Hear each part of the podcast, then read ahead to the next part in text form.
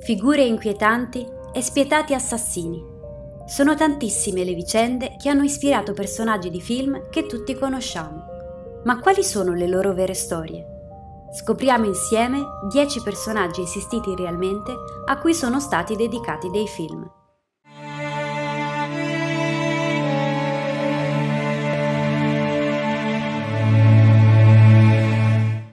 Numero 10 di Alphabet Killer è un film del 2008 che tratta degli omicidi avvenuti a Rochester tra il 1971 e il 1973. Nel film, la poliziotta Megan Page indaga sulle morti spaventose di alcune bambine. La storia è ispirata a degli omicidi avvenuti a partire dagli anni 70.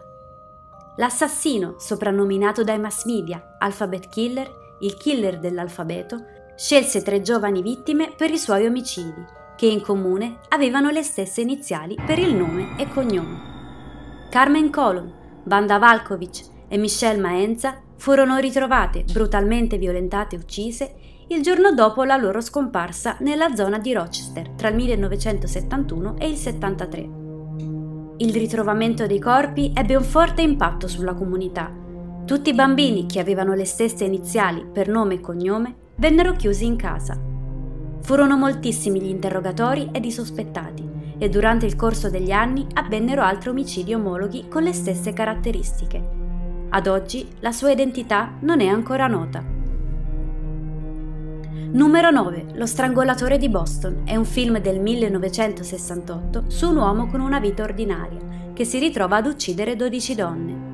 Quando verrà catturato non ricorderà nulla dei suoi omicidi il film racconta la vicenda di Albert De Salvo, serial killer di 13 donne assassinate a Boston nei primi anni 60. L'uomo, arrestato per molestie sessuali, non venne inizialmente sospettato, confessò in carcere di essere stato l'artefice. Le controversie sono state innumerevoli, a partire dalla reale colpevolezza di De Salvo, che, a differenza del film, non presentava nessun segno di malattia mentale o schizofrenia. The Countess, la contessa, è un film del 2009 che racconta la storia di Elizabeth Bathory, la famigerata contessa Dracula, che uccise centinaia di giovani donne credendo che il loro sangue le donasse l'eterna giovinezza. Le storie sulla contessa sanguinaria sono ormai note. Vissuta nel 1600, dopo la morte del marito, si ritrovò ad essere la donna più potente della Transilvania. Come ho già raccontato in un video, le teorie sulla sua vita sono due. La prima la vede come una spietata assassina, la serial killer più efferata della storia. Torturava giovani donne per raccogliere il loro sangue preparando creme di bellezza. Mentre la seconda come una donna colta e potente, probabilmente troppo per l'epoca. Proprio per questo fu incastrata ed isolata fino alla fine dei suoi giorni. Numero 7. La rabbia giovane. È un film del 1973 su un ragazzo e la sua giovane fidanzata, coinvolti in una serie di omicidi a sangue freddo. Il film, però, è parecchio romanzato rispetto alla storia originale. Charles Starkweather era un ragazzo ossessionato da James Dean, che nel giro di due mesi, tra il dicembre 1957 e il gennaio 1958, uccise 11 persone assieme alla sua fidanzata quattordicenne, Cheriel Figet. Tre delle sue vittime furono proprio i genitori della ragazza e la piccola sorellina di due anni. Un altro film liberamente ispirato a questa storia è Assassini nati, Natural Born Killers del 1994. Numero 6. Zodiac.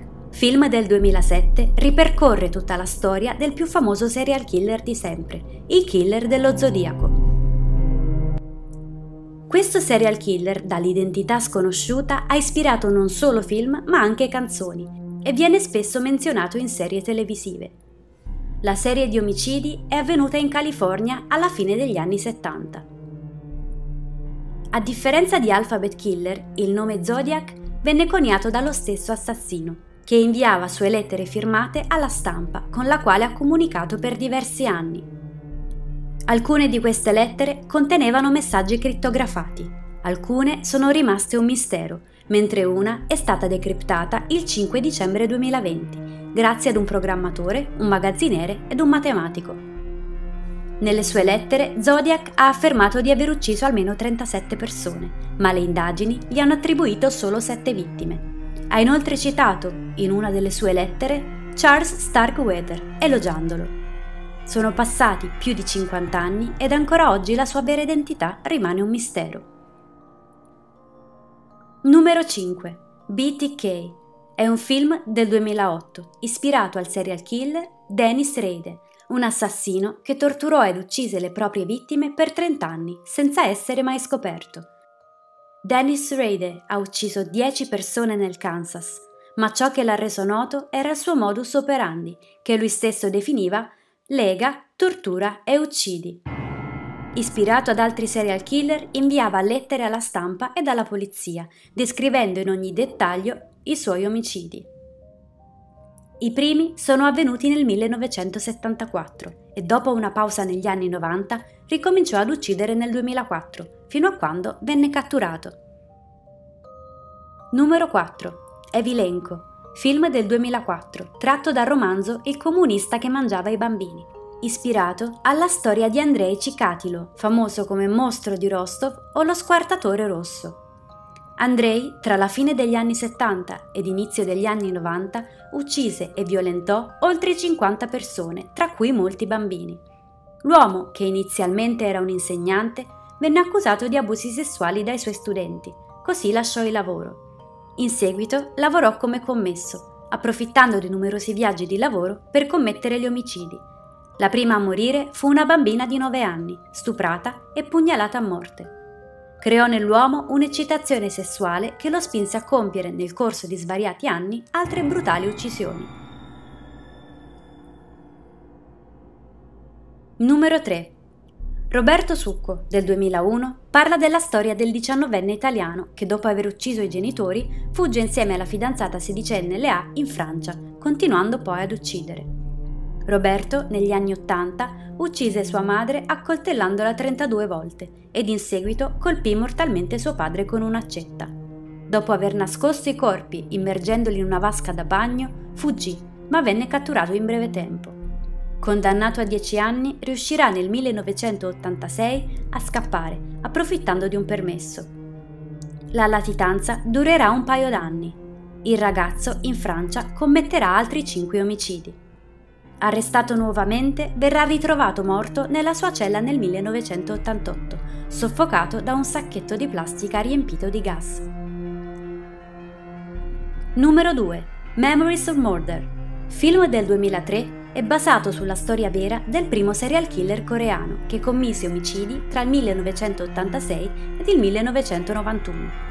L'assassino, di cui non si conosceva l'identità, uccise in Corea del Sud 10 persone nel solo raggio di 2 km. L'età delle vittime variava dalla più giovane di 13 anni alla più anziana, una 71enne. La vicenda creò non poco scalpore. Più di 300.000 agenti lavorarono al caso e circa 3.000 furono i sospettati. Nel 2019 Lee Chong-jae, arrestato per aver ucciso la cognata, confesserà di essere responsabile anche degli omicidi avvenuti tra il 1986 ed il 1991. Numero 1. Il mostro di Firenze del 1986 narra degli anni in cui in Italia un misterioso maniaco si divertiva ad uccidere giovani coppie e della giornalista Giulia che segue la vicenda assieme al suo fidanzato. I mass media denominarono mostro di Firenze l'uomo che tra il 1968 ed il 1985 uccise nella provincia di Firenze 14 persone, tutte coppie di ragazzi che si appartavano o campeggiavano di notte. Per anni l'identità del serial killer è rimasta sconosciuta, fino a quando furono individuati due uomini soprannominati compagni di merende, autori di quattro duplici omicidi, ed un terzo uomo, Pietro Pacciani, per altri sette. L'uomo morì poco dopo l'assoluzione in appello, prima di essere sottoposto ad un nuovo processo. La vicenda, riconosciuta per l'epoca come la più sanguinosa del paese, ebbe un enorme risalto mediatico sotto molti aspetti. I sospettati ed i processi furono numerosi, così come le teorie sul movente, arrivando addirittura a formulare ipotesi sull'esistenza di mandanti dei delitti. Ad oggi, nonostante le testimonianze, tortuose teorie e condanne, non si ha ancora una reale risposta alla domanda. Chi era davvero il mostro di Firenze? Personaggi provenienti da ogni parte del mondo che hanno fatto la storia, tutti diversi tra loro, ma con in comune una sola cosa, l'irrefrenabile desiderio di uccidere. Dalla vostra Margot per oggi è tutto. Fatemi sapere nei commenti quali dei film avete già visto e quali tra queste storie vorreste approfondire. Se il video ti è piaciuto, lascia un like e sostieni il mio lavoro iscrivendoti al canale. Ci vediamo la settimana prossima con un nuovo video.